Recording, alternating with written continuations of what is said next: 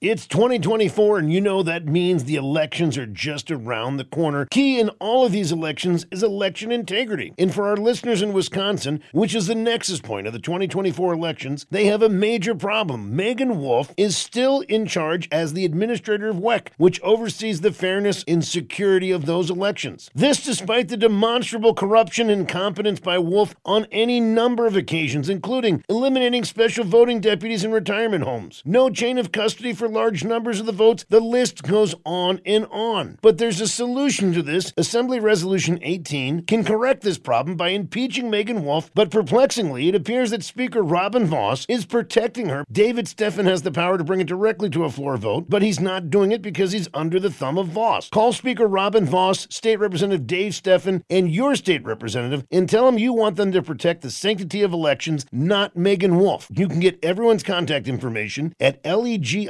legis.wisconsin.gov. Legis.wisconsin.gov. The power of the Republic lies in accountability. Take a stand today. Paid for by the Wisconsin Election Committee, Incorporated.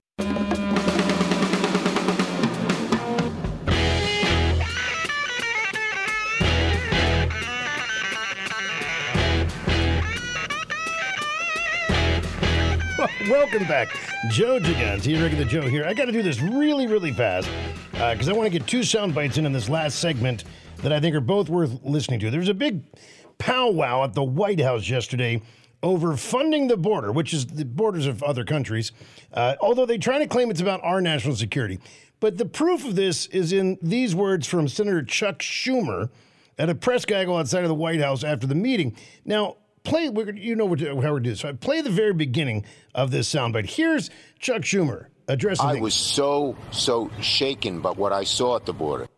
So he's so upset, right? Oh my gosh, we we finally broke through. We finally have somebody on our side. Play the whole soundbite. I was so so shaken by what I saw at the border. I was I was strengthened by the by the strength of Zelensky and the Ukrainian people and the Ukrainian soldiers, but shaken that here they are fighting without arms against a brutal dictator who will just do anything to kill them. All right, and we can cut the it there. Intensity in that room. Just stop it there. So there you have it. He's in a meeting at the White House, ostensibly about pushing a border security bill, and he admits it. He's more worried about what what's happening in Ukraine while he tries to complete talk about tone deaf to our border.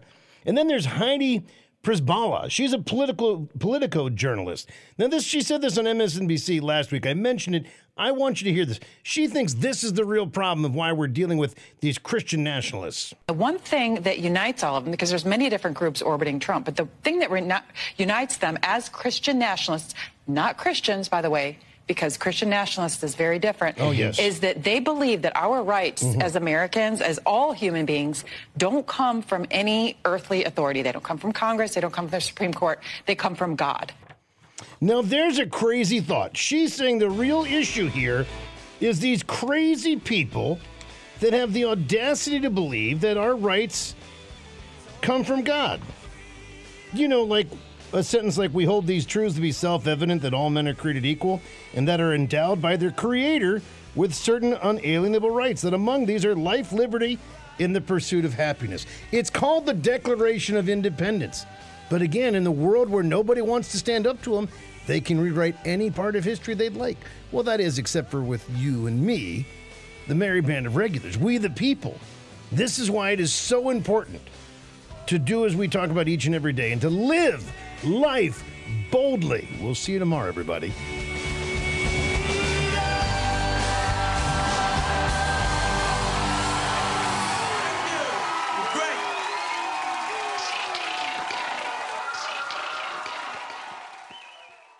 The Regular Joe Show.